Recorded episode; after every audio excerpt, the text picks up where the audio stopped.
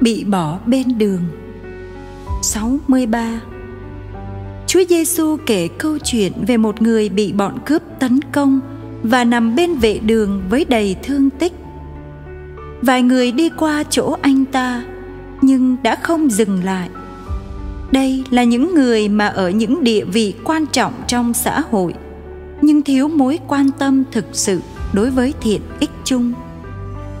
Họ không chấp nhận bỏ ra vài phút để ghé mắt nhìn đến con người bị thương kia, hay thậm chí để gọi người cứu giúp. Chỉ một người dừng lại, đến gần nạn nhân và đích thân chăm sóc, ngay cả bỏ tiền của mình ra để chi trả cho các nhu cầu của nạn nhân. Người này cũng dành cho nạn nhân một cái gì đó mà trong thế giới cuồng nhiệt hôm nay, chúng ta luôn bám chặt dành thời gian của mình cho nạn nhân. Chắc chắn là anh ta có những chương trình của mình cho ngày hôm ấy, những nhu cầu của anh, những bổn phận và những ước muốn. Nhưng anh đã có thể đặt tất cả qua một bên khi đối diện với một người đang cần được giúp đỡ. Dù thậm chí không biết nạn nhân, anh đã nhận thấy rằng nạn nhân đáng được anh dành thời gian và sự quan tâm 64 Bạn nhận diện mình là ai trong những người đó?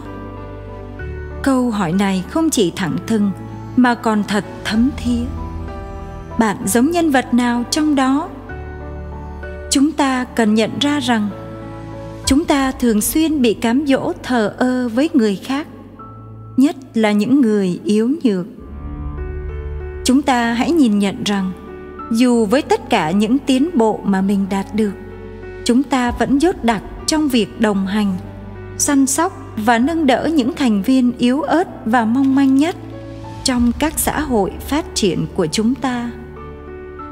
Chúng ta đã trở nên quen với việc tìm con đường khác, bỏ đi qua, phớt lờ những hoàn cảnh cho đến khi chúng ảnh hưởng trực tiếp đến mình. 65 Một người nào đó bị tấn công trên đường phố của chúng ta và nhiều người vội vã đi qua như thể họ không nhìn thấy. Có người lái ô tô đụng phải một người nào đó rồi chạy luôn khỏi hiện trường. Mong muốn duy nhất của họ là tránh các vấn đề. Họ không quan tâm sự việc rằng chính do lỗi của mình mà một người khác có thể chết tất cả những điều này là những dấu hiệu của một lối sống đang lan rộng ra bằng những cách tế nhị và đa dạng. Hơn nữa, do bận bịu với những nhu cầu của mình, việc nhìn thấy một người đang khốn khổ sẽ làm chúng ta cảm thấy bị quấy rầy. Nó làm ta thấy không dễ chịu, vì chúng ta không có thời giờ để phung phí cho những vấn đề của người khác đây là những triệu chứng của một xã hội bệnh hoạn. Một xã hội tìm kiếm sự phồn vinh, nhưng quay lưng lại với đau khổ. 66 Chúng ta đừng chìm sâu như thế. Hãy nhìn mẫu gương của người Samari tốt lành.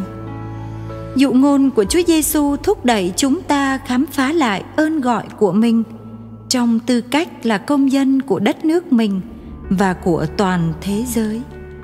Chúng ta là những nhà xây dựng một mối gắn kết xã hội mới. Sứ mạng này vẫn luôn mới mẻ, nhưng nó cắm rễ trong một luật nền tảng của hữu thể chúng ta. Chúng ta được mời gọi định hướng xã hội theo đuổi thiện ích chung, và với mục đích này trong tâm trí, chúng ta kiên trì củng cố trật tự xã hội và chính trị mạng lưới các mối liên hệ của nó, các mục tiêu nhân bản của nó. Với những hành động của mình, người samari tốt lành cho thấy rằng hiện hữu của mỗi người và của mọi cá nhân được gắn chặt với hiện hữu của những người khác. Đời sống không phải duy chỉ là thời gian trôi qua, đời sống là một thời gian cho những tương tác. 67 Dụ ngôn này trình bày rất hay cái quyết định căn bản mà chúng ta cần phải có để xây dựng lại thế giới đầy thương tích của mình. đứng trước quá nhiều đau đớn và thống khổ, con đường duy nhất của chúng ta là bắt chước người samari tốt lành bất cứ quyết định nào khác sẽ làm cho chúng ta hoặc trở thành một trong những kẻ cướp hoặc một trong những kẻ bỏ đi qua mà không thể hiện lòng thương cảm trước những đau khổ của nạn nhân bên đường. Dụ ngôn này cho ta thấy cách mà một cộng đoàn có thể được xây dựng lại bởi những con người nam cũng như nữ đồng hóa mình với sự yếu đuối của những người khác. Khước từ việc xây dựng một xã hội có tính loại trừ. Và thay vào đó, hành động như những người thân cận, nâng dậy và cấp cứu những người gục ngã vì thiện ích chung đồng thời, dụ ngôn cảnh giác chúng ta về thái độ của những kẻ chỉ nghĩ về bản thân mình và không gánh vác những trách nhiệm tất yếu trong đời sống. 68. Dụ ngôn rõ ràng không xa đà trong thuyết pháp luân lý cách trừu tượng. Sứ điệp của nó cũng không duy chỉ có tính xã hội và đạo đức. Nó nói với chúng ta về một khía cạnh thiết yếu và thường bị lãng quên của nhân tính chúng ta. Chúng ta được tạo dựng cho một sự viên mãn, vốn chỉ được tìm thấy trong tình yêu. Chúng ta không thể dựng dưng trước đau khổ.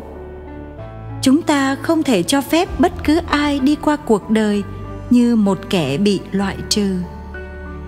Trái lại, chúng ta phải cảm thấy bức xúc, cảm thấy bị thách đố thoát lên khỏi sự cô lập dễ chịu của mình và được thay đổi nhờ tiếp xúc với đau khổ của con người. Đó là ý nghĩa của phẩm giá.